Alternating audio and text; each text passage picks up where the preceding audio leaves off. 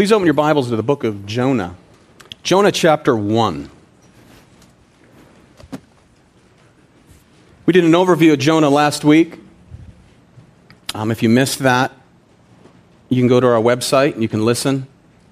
So you get uh, more of the background uh, and the history um, of what was going on at this time. I'm going to begin reading here, uh, Jonah 1, verse 1. I'll read through verse 16, and then we'll spend the next hour looking at it in detail. This is the word of God through the prophet Jonah. The word of the Lord came to Jonah, the son of Amittai, saying, Arise, go to Nineveh, the great city, and cry against it, for their wickedness has come up before me. But Jonah rose up to flee to Tarshish from the presence of the Lord. So he went down to Joppa, found a ship which was going to Tarshish, paid the fare, went down into it to go with them to Tarshish from the presence of the Lord. But the Lord hurled a great wind on the sea, and there was a great storm on the sea, so that the ship was about ready to break up. Then the sailors became afraid and every man cried to his God, and they threw the cargo which was in the ship into the sea to lighten it for them. But Jonah had gone down below under the hold of the ship, lain down, and fallen sound asleep. So the captain approached him. He said, How is it that you are sleeping? Get up. Call on your God. Perhaps your God will be concerned about us so that we will not perish. Each man said to his mate, Come, let us cast lots so we may learn on whose account this calamity has struck us. So they cast lots, and the lot fell on Jonah. Then they said to him, Tell us now, on whose account has this calamity struck us? What is your occupation? Where do you come from? What is your country? From what people are you? And he said to them, I'm a Hebrew and I fear the Lord of God. I fear the Lord God of heaven who made the sea and the dry land. And then the, man, and the men became extremely frightened. And they said to him, How could you do this? For the men knew that he was fleeing from the presence of the Lord because he had told them. So they said to him, What should we do to you that the sea may become calm for us? For the sea was, was becoming increasingly stormy. And he said to them, Pick me up and throw me into the sea, and then the sea will become calm for you, for I know that on account of me, this great storm has come upon you. However, the men rowed desperately to return to the land, but they could not, for the sea was becoming even stormier against them. And then they called out on Yahweh. They called out on the Lord. They called out on the one true God and said, we earnestly pray, O Lord, do not let us perish on account of this man's life, and do not put innocent blood on us, for you, O Lord, have done as you have pleased. So they picked up Jonah, they threw him into the sea, and the sea stopped its raging. And then the men feared the Lord greatly and they offered a sacrifice to the Lord and made vows. Let's pray. Our gracious Heavenly Father, we come before you now with, I pray and hope, hearts that are prepared to receive um, the truth of Scripture, your word, eternal truth, which is sharper than any two edged sword. And I ask, Lord, this morning on behalf of your people, that uh, you would minister to every Christian here this morning, that there would be a greater, a deeper, a richer understanding of the truths before us. And I ask that you would empower me by your Holy Spirit to communicate the glorious truths here in these verses before us. And for those who are here who are lost, who uh, do not have a true living relationship with you through your Son, Jesus Christ, I pray would be the end of their running, that new life would be granted to them for your glory, for their good, for your honor. And we pray also in addition to this morning here for the people of Haiti. And we ask, Lord, that in the midst of their great loss, in the midst of the destruction that they see all around them, that your people, um, those that are yours in salvation, would bear witness and give testimony of the good and the grace and the power, the love and the mercy that you have through your Son Jesus Christ, that you provide through your Son Jesus Christ. For those who arrogantly stand and ask, How could God possibly do this? that they'd be humbled. And that men would grow to know that you are the sovereign ruler of the universe, and though your purposes and your will is beyond our comprehension, that your people would submit themselves to you, bear witness of you for the glory of your name. And also that you grant wisdom and discernment to any and all nations that will be assisting, granting aid, that you will provide, Lord, abundant amounts of money needed to remove the rubble to care for the needy, to minister and medicate those who've been injured.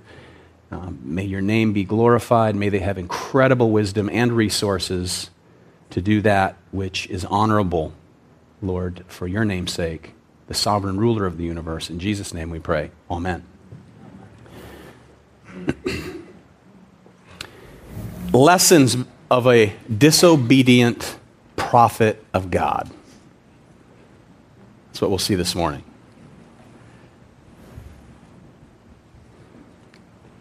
Isaiah proclaimed in chapter 45, verse 9 Woe to him who strives with his maker. Let the potsherd strive with the potsherds of the earth. Shall the clay say to him who forms it, What are you making? Or shall your handiwork say, He has no hands? Woe to him who says to his father, What are you begetting? Or to the woman, What have you brought forth? The Apostle Paul in Romans chapter 9 writes, Who are you, O man?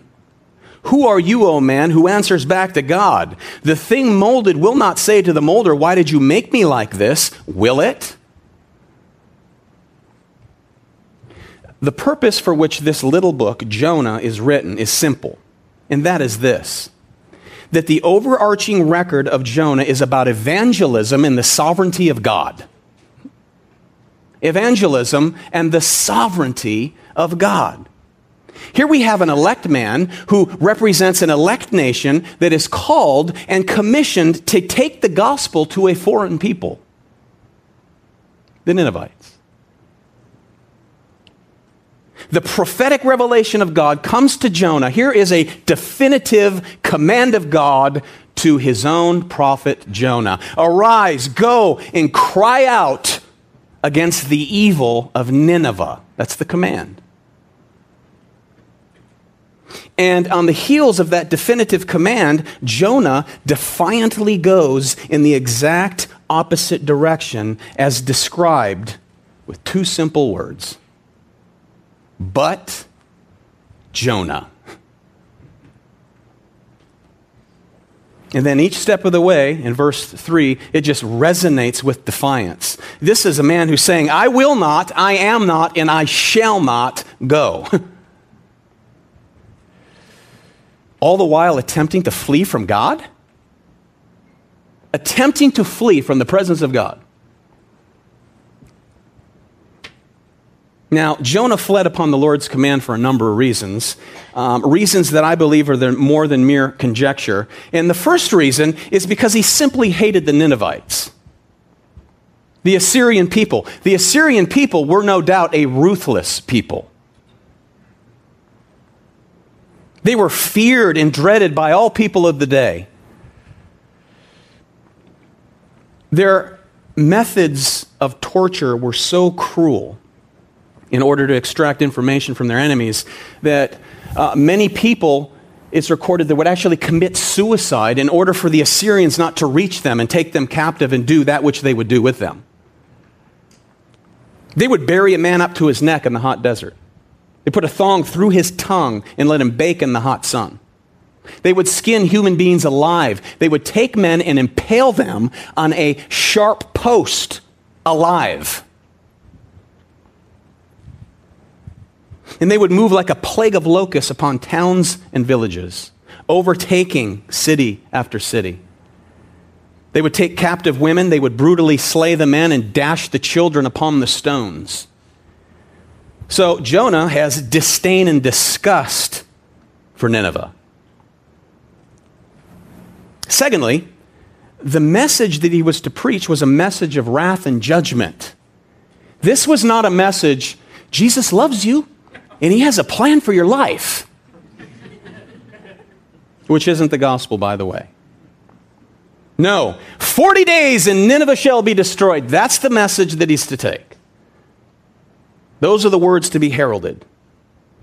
And that message of imminent judgment would be the means to God's end in saving that ruthless group of people. And Jonah knew all too well that God may very well save those people. He record, it's recorded in Jonah chapter 4, verse 2. But all the same, such a message wouldn't normally be received well. And any prophet knew that. So, who needs the hassle of such a people as that with such a message as this? and third, his prophetic call here was very uncommon.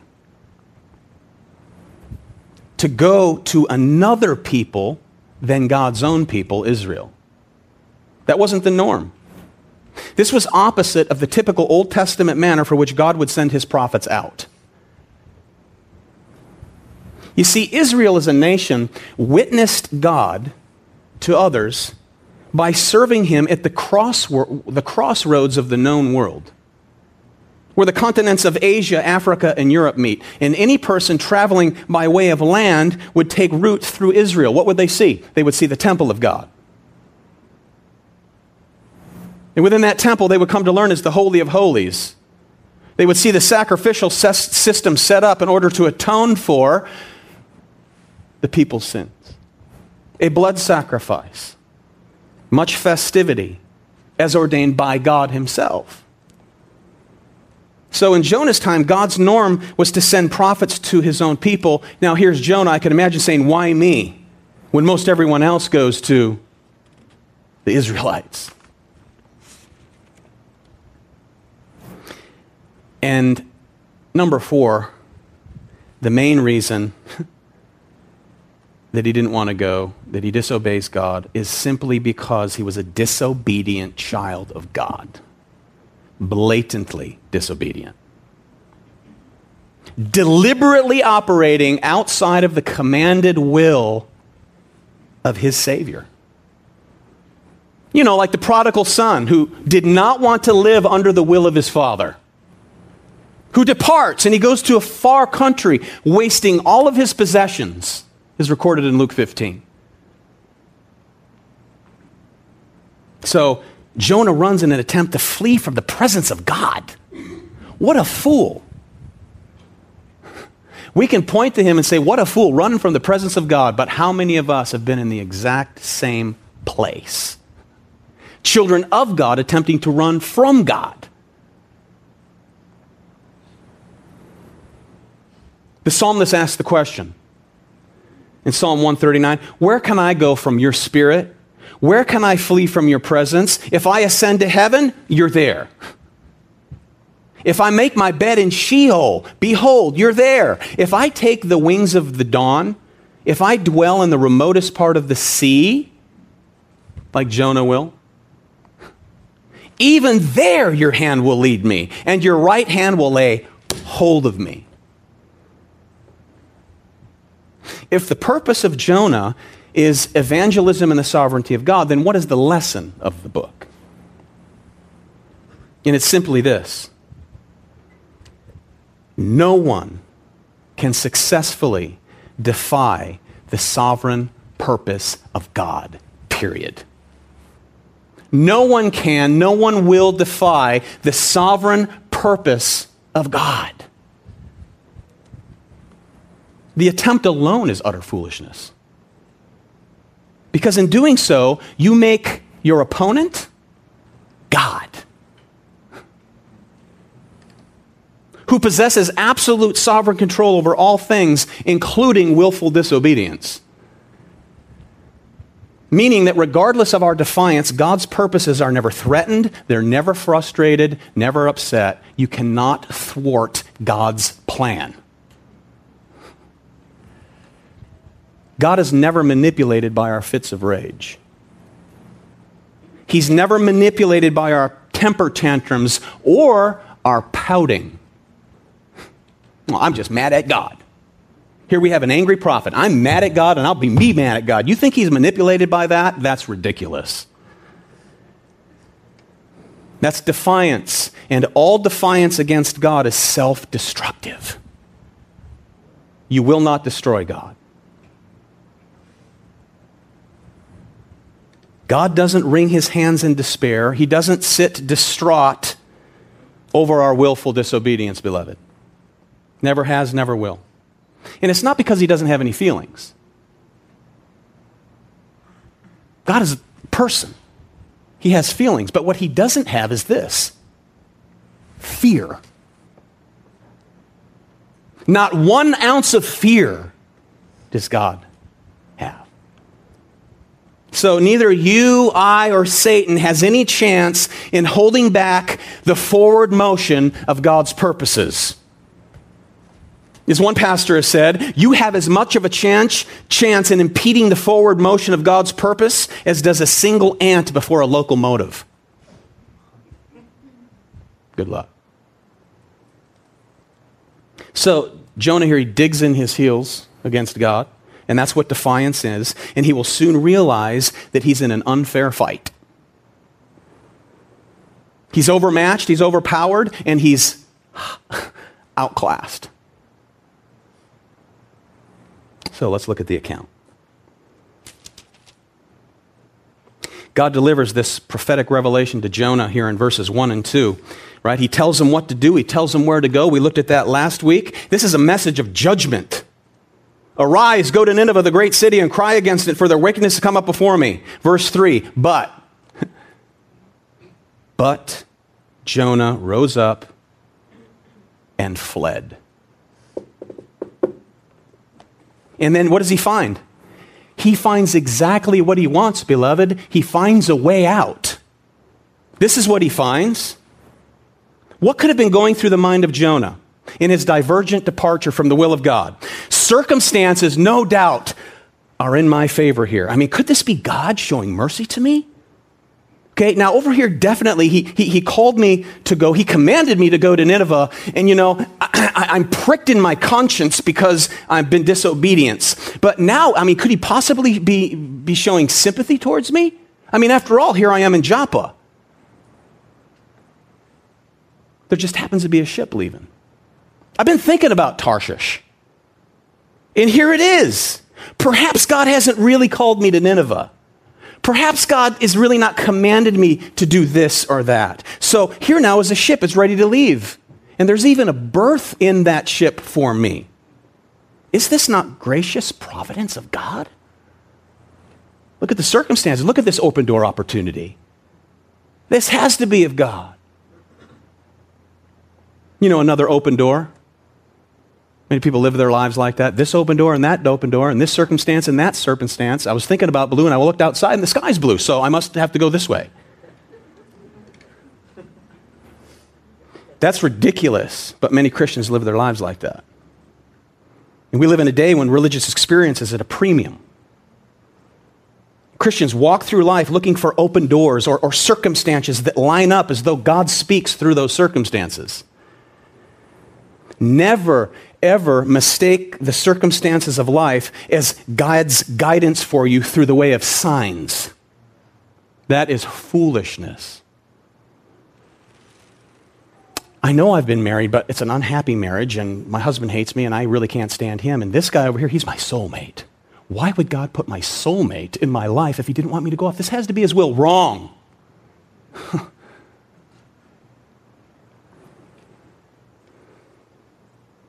Do not take the events of your daily life as, as your instructor when you have not taken God's word as a lamp unto your feet psalmist said, Psalm 119, 105, Your word is a lamp to my feet and a light to what? My path. Not this open door and that open door and this circumstance plus this circumstance equals this circumstance. It's the Word of God. Test all things in light of the Word of God. We hold fast to that which is true. Amen? So, in response, here, here's a defiant prophet of God. He says, No, I'm not going. So God responds, Oh no. Whew. My desires have been disrupted by the free will of Jonah. Now I'm going to have to wait around for another prophet who's willing to do my will, who freely wills to do my will. Is that how God responds? No way, Jose. No. In between verses 3 and 4, there's a literary shift from but Jonah to but Yahweh. And God's but negates Jonah's but. God's but always trumps disobedient, free will agent man's but. Amen? So the focal point of the story moves from Jonah's disobedience to God's covenant name, Yahweh, Lord, capital L O R D. Who's in control of all things? Who's in control of man's salvation? Who's in control of what's going on in Haiti? Almighty God. Where was God when Haiti fell to the ground? And we pray and we have compassion, yes. Where was he? Answer? Place he's always been. He's on the throne, ruling and reigning.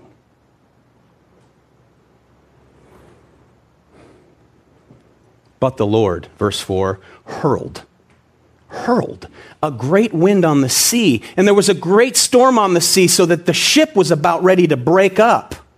This phrase, the Lord, the Lord hurled a great wind on the sea, this is, is graphic, violent language. Hurled is the same u- word used when King Saul hurled a spear at David. And Saul's intent was not to scare David. Saul's intent was to pin him to the wall. So, here then, in this situation, Jonah is God's target. And once he hurls his weapon, number one, he don't miss.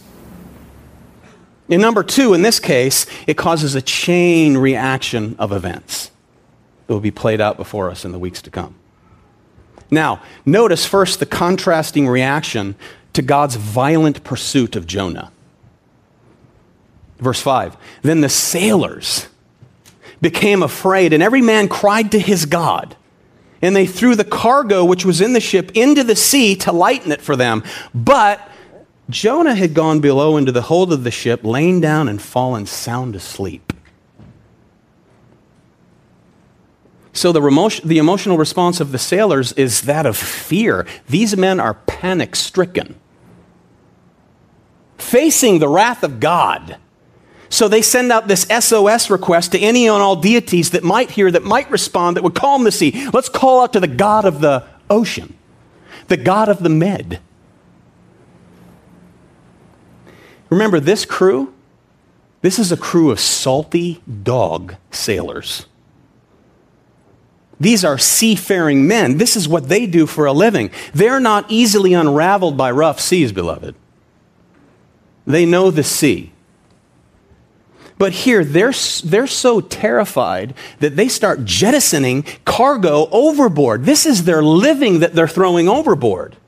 They're going on a long journey. It's upward of like 2,000 miles, which would have been somewhere in Spain. Meaning that they're fearing for their very lives, knowing that this storm, this storm, and we've been in many storms, but this storm's supernatural.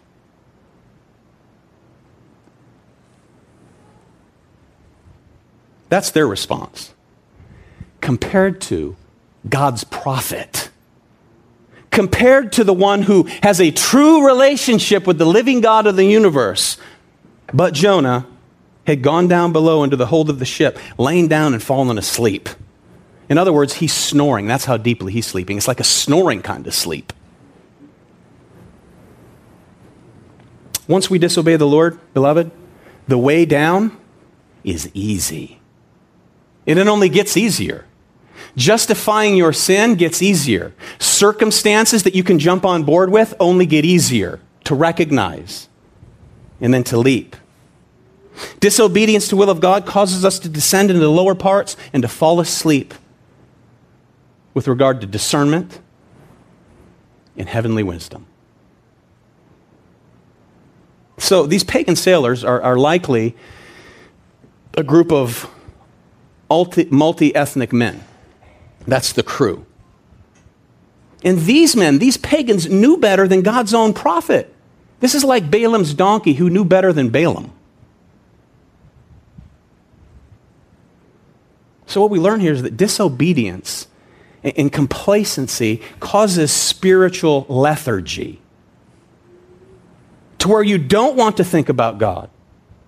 A child of God who doesn't want to obey the word of God, you, you don't want to hear about God. You don't want to think about God. You don't want to think about His will. You don't want to think about your sin. You don't want to think about His word and our responsibility. That's the last thing you want to think about. So as you justify yourself along the way, the downward spiral to the deeper chambers of the place where you can fall asleep, you will rest well because you pushed God in your mind anyway out of your mind.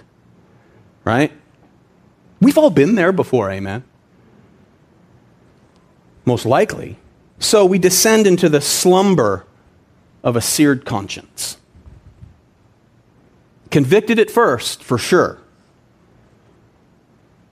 But because we're spiritually lazy, eh, now we're in a place of lethargy, callousness towards the things of God have set in, and finally, disobedience and rebellion to the Word of God set in. And that's where Jonah is. Despair will set in throwing you into a, to a tailspin where they shut themselves off from fellowship. That's what happens when someone disappears from fellowship in the church. Okay? 9.9 times out of 10, the reason that they disappear is because they're in this place. They break off fellowship with the body because there's conviction, because they're on the run from God. Why would they want to be around God's people?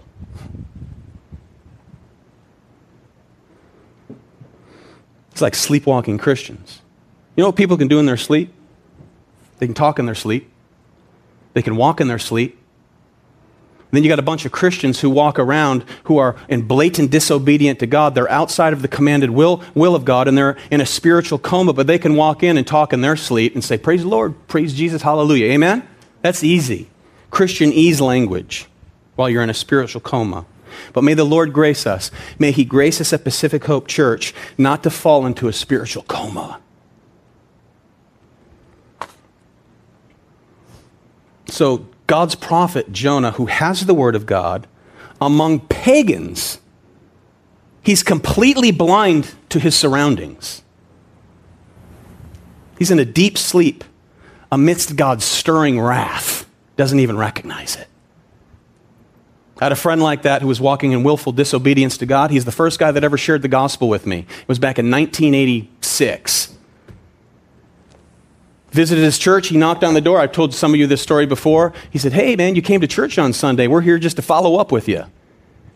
And he asked me, Hey, John, are you. He knew I wasn't a Christian. I knew the guy personally. Pfft, I was not a Christian. So he asked me if I was a Christian. I, I said what everyone else does. Uh huh.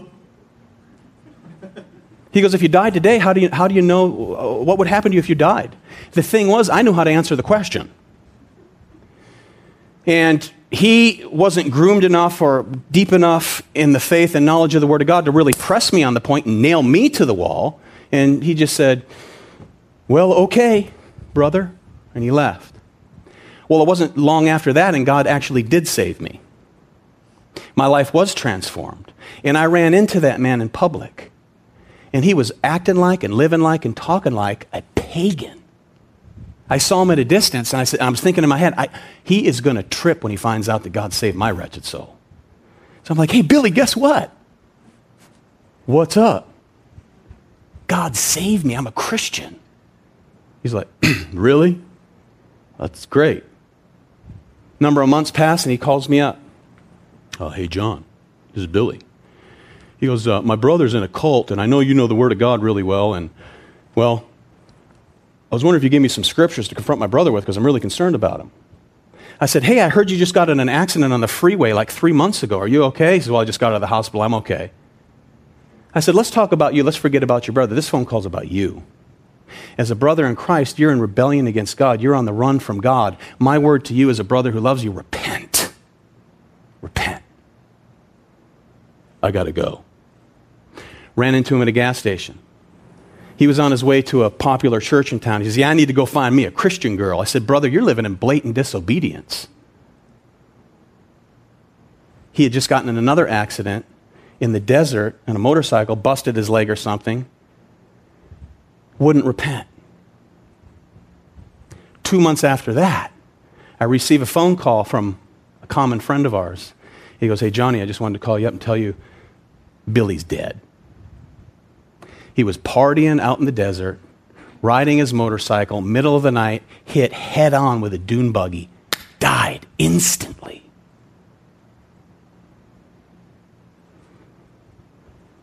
On the run from God. A man who I witnessed is someone who was sold out for the Lord Jesus Christ and fell and just went down to the lower parts of the ship more easily and easily every day. Is he in heaven or in hell? I don't know. Was he truly saved or was he never not saved? Don't know. Won't know until I get there myself, you see. Jonah's dead asleep in the midst of God's stirring wrath, and he doesn't recognize it. My friend didn't recognize the chastening hand of God, he ignored it. So may we be awakened this morning out of any and all spiritual apathy. Amen. Amen. Why do we gather here, beloved? Here we are. It's Sunday morning. We're here. What we're not here for is to simply gather a bunch of Christians to do something. Okay? We're not gathered here to, to usher in a bunch of unbelievers in order for me to evangelize them. That's not the primary purpose for which we're gathered here, beloved. What is this? This is a church. Church means called out ones, means this is God's saved people. They're gathered together for, to be taught, to grow in the grace and the knowledge of the Lord Jesus Christ through the preaching, the heralding of his living, active word, which transforms our mind and conforms us to the Lord Jesus Christ, you see. That's why we gather, in order to equip you for the rest of the week to go back to your jobs, to go back to your homes, to go back to your schools, to go back to your neighborhoods as equipped ambassadors of the Lord Jesus Christ. We can't be sleepwalking, amen? So, verse 6 the captain approached him and he said, How is it that you're sleeping? Get up a pagan talking to a man of God. Wake up, call on your God. Perhaps your God will be concerned about us so we'll not perish. So, this pagan ca- captain wants the storm to cease. He has conviction now in knowing that this storm is of a divine origin. Verse 7 Each man said to his mate, Come, let us cast lots, so we may learn on whose account this calamity has struck us. So they cast lots, and the lot fell on, guess who? Jonah.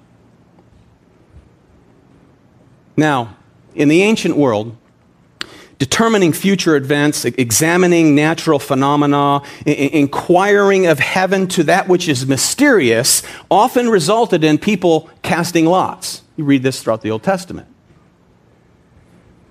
Now, it's difficult to determine what method they used, but if you were singled out in the process, they believed that it was by divine selection. That God used this method to point out and grant answers to those that were seeking answers. So, under his sovereign control here, this lot providentially falls on Jonah. Proverbs 16:31 says the lot is cast into the lap, but every decision is from the Lord. That's no excuse to go to Rincon, by the way. Amen. Some people will try to justify their sin like this. Westminster Shorter Catechism reads, quote, God's work of providence are his most holy, wise, and powerful preserving and governing all his creatures and all his actions.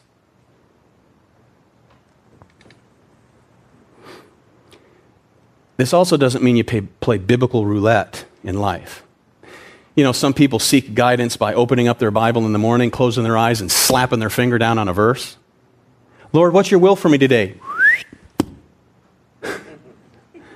Heard a funny story by one of our guys after the, that I was reminded of after prayer on Wednesday night.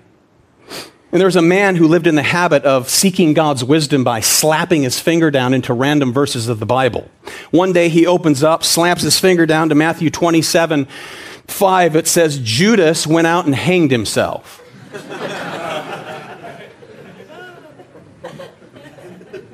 he didn't like that verse. He didn't get it. It was a little weird, so he opens up to another text and his finger lands on Luke 10 37 which reads Then Jesus said to him, Go do likewise.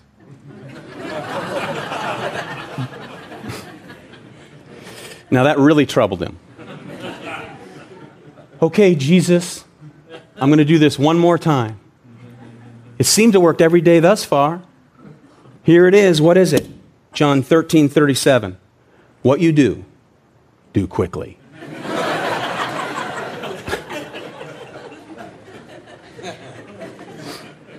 Thanks for reminding me of that, John. You see, biblical guidance, beloved, comes from the principles of the Word of God in their proper context. Not random selection. This isn't some magical, mystical book. This is the living, active Word of God. And God sovereignly used this method in casting lots at this time for His greater purpose, and it was to chasten one of His own by the name of Jonah.